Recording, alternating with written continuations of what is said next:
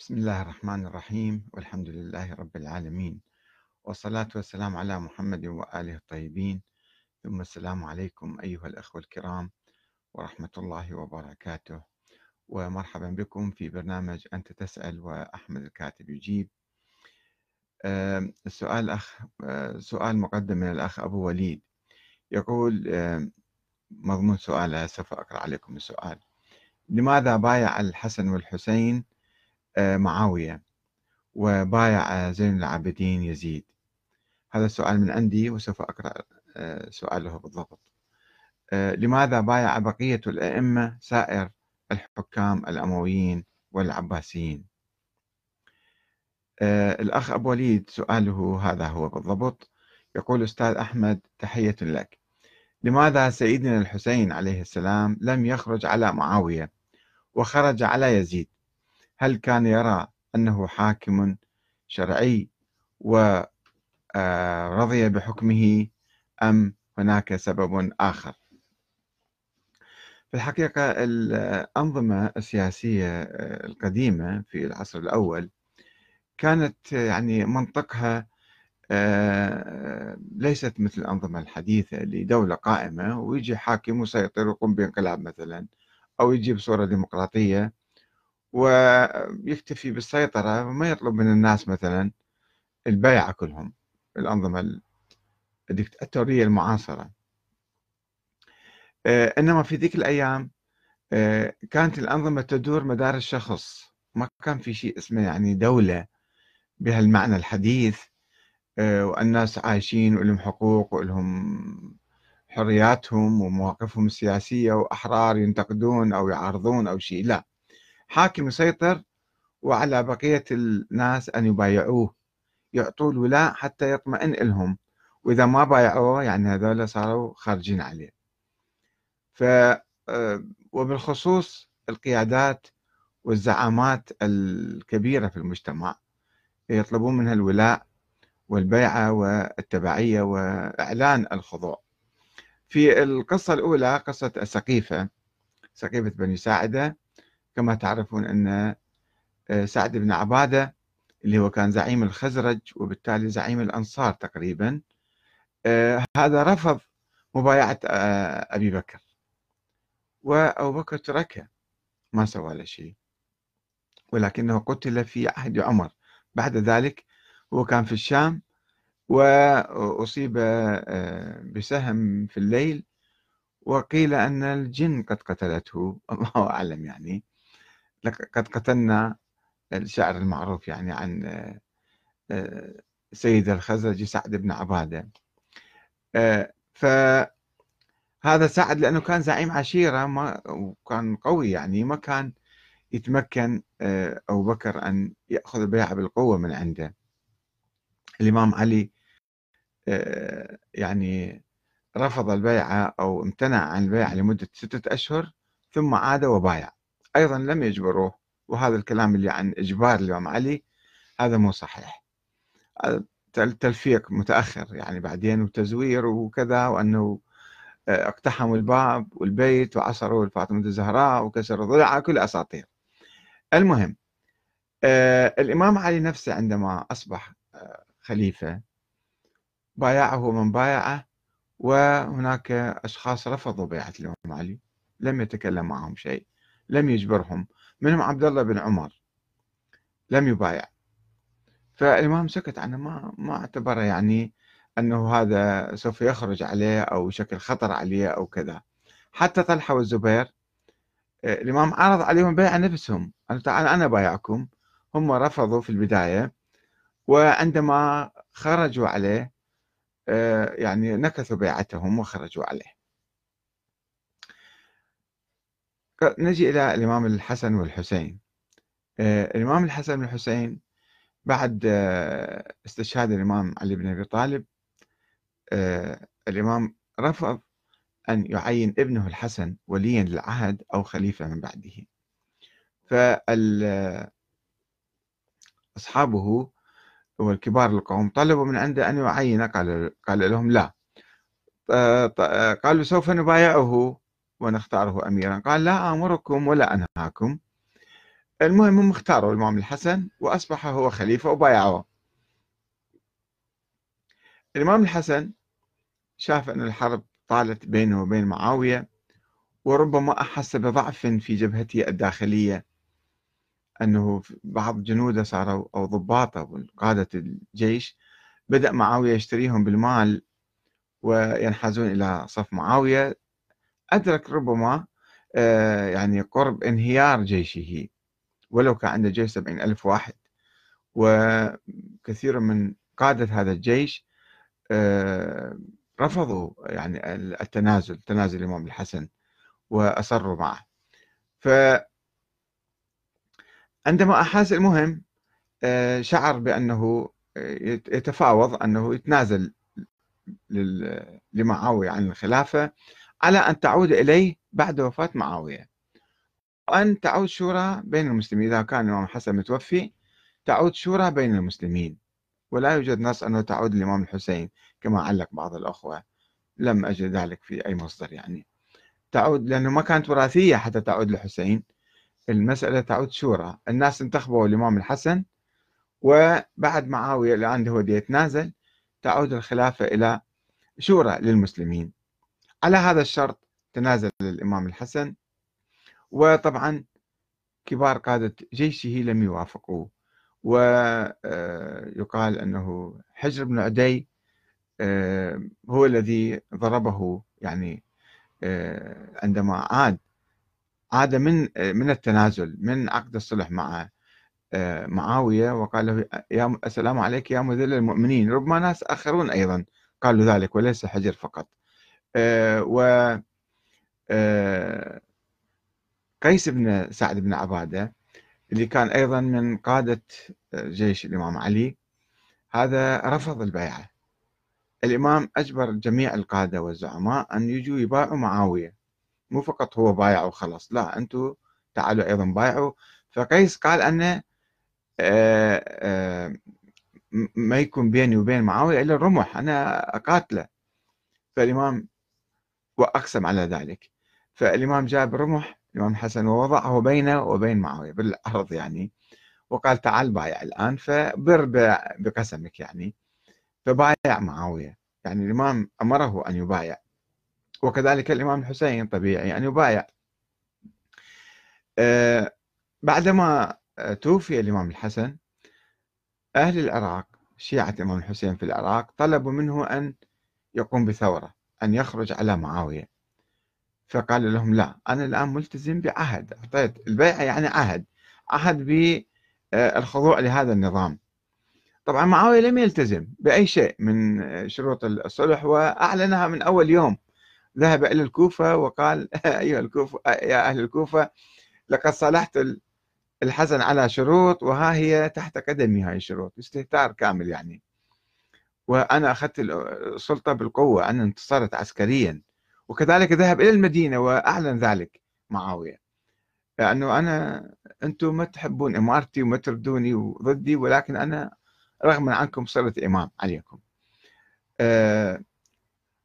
الإمام الحسين ظل ملتزم، رغم أن معاوية مثلا من الشروط اللي وضعوها أنه ليس بالإمام علي، هو استمر في لعن الإمام علي وسبه على المنابر، فهذا كان خرق للشروط.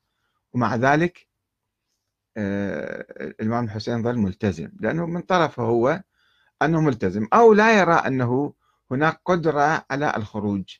يعني صحيح أهل الكوفة استدعوه في أيام معاوية، ولكنه رفض البيع، رفض يعني الاستجابة لهم، وقال لهم خلينا نشوف معاوية لما نموت نشوف شو يصير.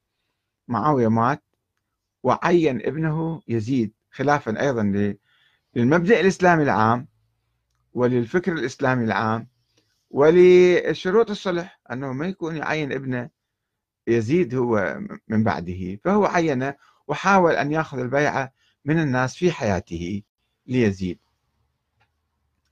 الإمام الحسين لم يبايع لا في حياة معاوية ولا بعد ما مات، ويزيد أرسل الأوامر بأن يأخذوا البيعة من هؤلاء الأشخاص الكبار، يعني كبار القوم، حتى يطمئن على نظامه. إذا أعطى البيعة يعني خلص التزم، هذا يعني ما يصير كلام شكلين، أنا بايعت لظروف معينة، الآن أنا تعهدت بالسمع والطاعة، يعني بعد ما أقدر أعصيك ولا أخرج عليك. والإمام الحسين خرج، وتعرفون قصة كربلاء اللي صارت. بعد سنة أهل المدينة ثاروا على معاوية، ثاروا على يزيد بن معاوية، وقالوا هاي البيعة كانت قسرية وإجبرونا عليها وإحنا مو راضين بيها، فثاروا على يزيد، ووقعت واقعة الحرة التي قتل فيها 10,000 إنسان فقط من غير الصحابة والتابعين وأبناء التابعين.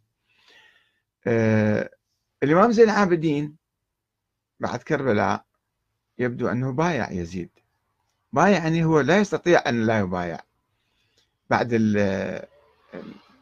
المذبحة اللي صارت في كربلاء، هو بايع.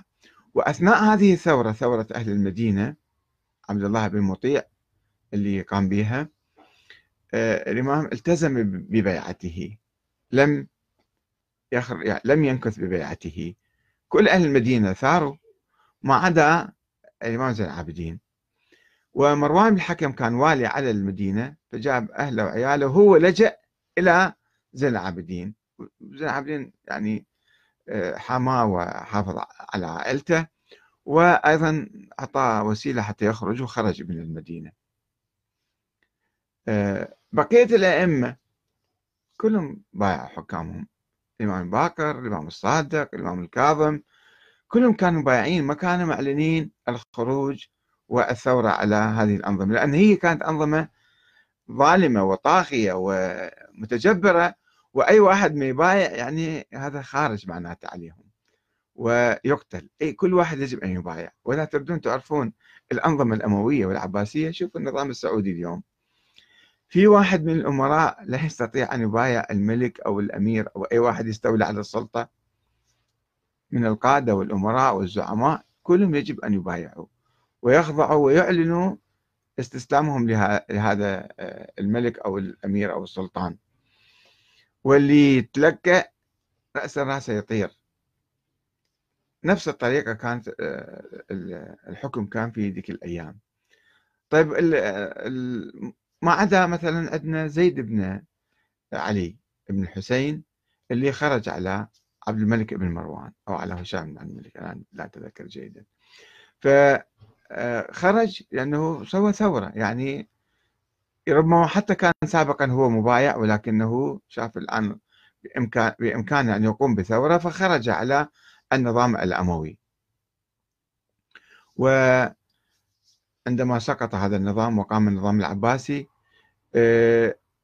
محمد بن عبد الله ذي النفس الزكية رفض بيعة المنصور والعباسيين ولجأ، ما يقدر يقول أنا ما أبايع ويبقى بالبيت قاعد، إنما هو هرب واختفى، اختفى حتى يعد للثورة. وبعد فترة من السنين قام بالثورة، وثم فشل ثورته، وقام أخوه بثورة بالعراق في جنوب العراق، وأيضا قضي عليهم.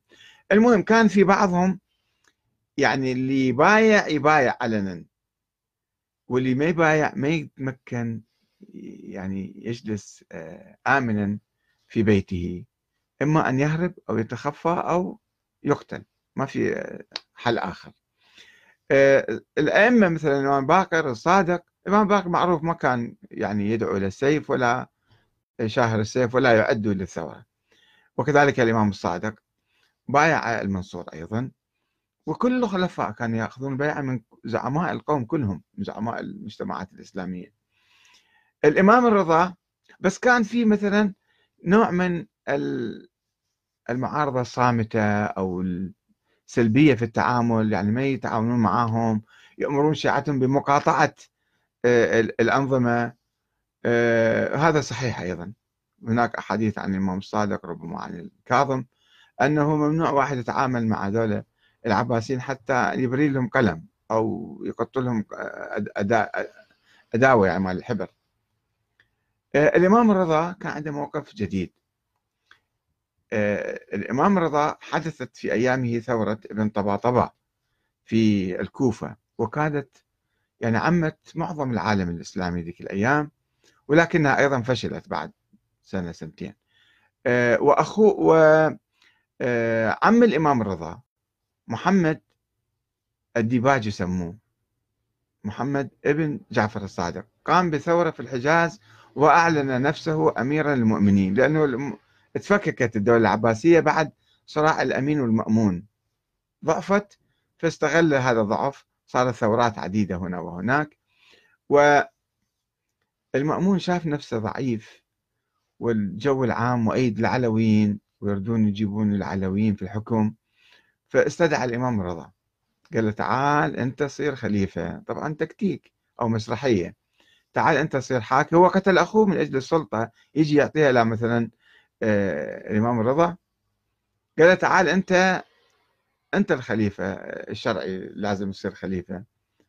فالإمام رفض، عرف اللعبة يعني، قال له ما يصير، لو صير خليفة أنت حاكم أو صير ولي عهدي بعدين.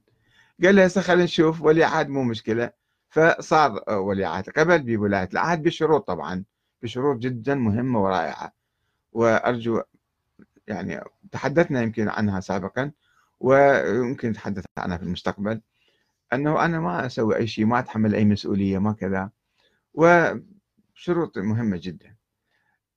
الإمام الرضا أصبح تقريبا هو يعني في تحالف بينه وبين العباسيين، بين المأمون، وبقى هذا التحالف مستمر في ذريته. مثلا لما توفى الإمام الرضا، المأمون جاب الجواد ابنه صغير شاب، زوجه بنته أيضا، وحط تقريبا نوع من مثل العلم في الدولة، يعني مثل إمام أو هيك، يعني رمز إلى الدولة العباسية. وبعد الجواد، رغم انقلاب المتوكل على أسلافه، بس أيضا ظل محتفظ بهذا التحالف العلوي الموسوي، يعني الحسين الموسوي مع النظام العباسي. فالمتوكل جاب الإمام الهادي، استدعاه يعني ما يمكن نقول بالقوة جابه، لا، هو أيضا يعني الإمام الهادي أيضا ذهب، وكان بإمكانه يختفي أو كان يقتله أو شيء، مو إجبار يعني، بس كنظام راح هو بقى، يعني هو بالتالي بقى أيضا رمز لهذا النظام ومتحالف معه. وكذلك ابنه العسكري أيضا نفس الشيء، كان يعني في نوع من الهدنة والتحالف أو التعاون بين البيتين، هذا البيت العلوي المخصوص مع النظام العباسي ككل، واحد بعد آخر. فهذول كانوا أيضا مبايعين، ولكنه يعني موقف الإمام الحسن أو الحسين، الأخ السائل يقول أنا شو المعنى هذا الكلام، أنه هل كان يرى أنه حاكم شرعيا؟ هو حكم كان، ما مسألة يعني، مو حكم ديني، حاكم مسيطر، وأنا الآن خضعت له وبايعت على شروط، وهو نكث بشروطه بعد ذلك، هو نكث بشروطه. والإمام زين العابدين نفس الشيء، كان ضعيف، يشعر بضعف، وشايف المذبحة أمامه أيضا، فما نقدر نعتبر عمله أنه هذا يعني حجة شرعية، وهو موقف هذا يعني يجب على جميع الناس أن يعتبروا نظام يزيد شرعي. لا، مو شرعي، نظام يزيد جاء بالقوة والإرهاب، ولذلك ثار أهل المدينة، وثار عبد الله بن الزبير، وعامة المسلمين القيادات هذا ثارت على هذا النظام، ورفضت الاستسلام له تحت ضغط القوة وتهديد السيف. فمثلا موقف أهل المدينة قد يكون هو الموقف الصحيح، هم يعرفون ظروفهم وهو يعرف ظروفه الخاصة. هسه احنا ما نريد ندين الإمام زين العابدين ليش أنت مثلا بايعت يزيد أو ليش أنت خضعت، لأنه كان يشعر بالخطر عليه وعلى عائلته، خطر الإبادة كما أبادوا أهل المدينة. فأهل المدينة صحيح ثورتهم فشلت، ولكن كل الثورات ما يمكن من البداية واحد يعني 100% سوف ننجح فنثور فنتحرك، لا، الناس يتحركون. ربما أحيانا تنجح الثورات وأحيانا تسقط، أحيانا تفشل. الثورة العباسية نجحت، الحركة اللي قبل العباسيين حركة الجناحي أو الجناحيين عبد الله ابن معاوية ابن جعفر الطيار، هذا سيطر على بلاد فارس ولكنه هزم على يد أبي مسلم الخراساني اللي هو كان قائد العباسيين العسكري. بقية الأئمة نفس الشيء، كلهم كانوا مبايعين الأنظمة، ولظروف متعددة، لظروف مختلفة. من يثور على تلك الأنظمة هو له اجتهاده الخاص، ومن يقبل بالاستسلام أو يقبل بالبيعة أيضا ظروفه الخاصة. لا يعني أن هذا النظام صار شرعي، لأنه أساسا هو نظام قائم على القوة وقائم على العنف والإرهاب، وأي واحد ما يبايع النظام يسحق ويقتل. فماذا تفعل أنت في هذه الظروف؟ أنت مو في ظرف ديمقراطي وجو شورى مثلا وكيفك تبايع لو ما تبايع، لا، جو إرهابي. فإحنا ما نقدر ناخذ سيرة الأئمة أنهم ذولا بايعوا. السيرة الأولى كانت في شورى، الخلفاء الراشدين كانوا في شورى، كان في يعني بيعة عن رضا وعن طواعية، ما كانت بيعة قسرية. أما الحكومات اللي قامت واتسمت بالديكتاتورية المطلقة والاستبداد والإرهاب، فعدم بيعة أي واحد لأي حاكم يعني هذا معناته مقدمة للخروج، مقدمة للخروج. لذلك ما كان يسمحوا لأي إنسان أن يتخلف عن البيعة. وقلت قبل قليل أنه إذا تبدون تشوفون الظروف ذيك الأيام، شوفوا ظروف السعودية. أي أمير مو واحد عادي، فضلا عن الناس العاديين، عن العلماء والمشايخ والكذا. أنت مو فقط ما تبايع تقتل، لا، لو اتخذت موقف وسط في مسألة معينة في الصراع بين قطر والسعودية، إذا أنت مثلا قلت يا أبا تعالوا تعاونوا أو تعالوا تفاهموا، أو موقف من حرب على اليمن، لا تستطيع أن تتخذ موقف سلبي أو مخالف لموقف النظام، رأسا يعتبروك أنت مو موالي. وقبل قليل قرأت ما نشرته صحيفة أمريكية نيويورك تايمز أن مديرة المخابرات الأمريكية استمعت إلى الأشرطة المسجلة لعملية قتل جمال خاشقجي، أنه قال له تعال ارجع، قال شلون نتفاوض، شنو الشروط، شنو كذا، قال له ما في شروط، يجب أن تعلن ولائك لسيدي ومولاي محمد بن سلمان، وإذا ما توالي قال خلينا نتفاوض، قال له رأسا جت الأوامر من هنا وهناك، من داخل السفارة ومن خارجها، بالاتصالات أنه اذبحوا رأسا، اقطعوا رأسه وجيبوا لنا رأسه. هكذا ما في مجال أنت تناقش أو تبحث أو تتفاوض أو كذا، حتى لو كنت طاير بالسماء يجيبوك ويخضعوك ويقطعون رأسك. هكذا كانت الأنظمة. ففي هاي الأجواء ما يمكن إحنا يعني نعتبر بيعات الأئمة من أهل البيت لحكام زمانهم من الطغاة والمستبدين بيعات شرعية، أو أن الحكومات شرعية. طبعا هو ملتزم، يبقى هو ملتزم، حتى الإمام الحسين ظل ملتزم ببيعة معاوية رغم نقضه لكل الشروط ومخالفته لعقد الصلح مع الإمام الحسن. وطبعا يجب أن يعني هذا تاريخ مضى وأنظمة راحت، ولكن بعض الأنظمة تزال تسير على نفس النهج.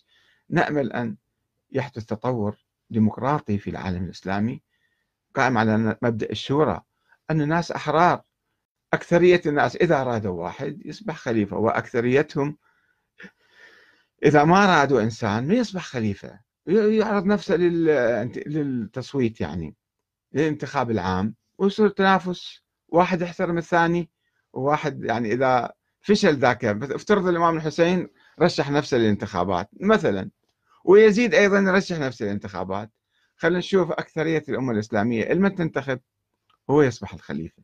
بس هذا المنطق ما كان موجود ذيك الأيام، منطق أنه ياهل يسيطر بالقوة ويسحق الآخرين.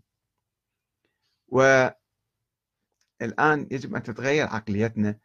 بعض الناس لا يزالون حتى الآن، حتى مو في الحكم، إذا هو يسعى إلى السلطة وعنده حزب يريد يصير مثلا كذا يفوز بالانتخابات، أي واحد يعارضه يصبح هذا خارج الملة وهذا يجب أن يسحق، وهذا ما في مجال للمنافسة الحرة مع الأسف الشديد حتى عند الإسلاميين الآن، وحتى في صفوف الشيعة. أقول لكم في كثير من الناس التغير العام الحاصل تغير ديمقراطي، أجواء ديمقراطية وانتخابات وكذا، ولكن في بعض الناس لا يزالون يؤمنون أن هم لازم يسيطرون، وأي واحد يعارضهم أي واحد يخالفهم هذا يعني خط أحمر، ما يصير بعد واحد يخالف هذا أو يعارضه أو يناقشه أو يقترح عليه. حتى نحتاج تكريس الثقافة الديمقراطية حتى نستطيع أن نتحد، لأن بدون ديمقراطية سوف نتصارع نتقاتل، واحد يخرج على الثاني.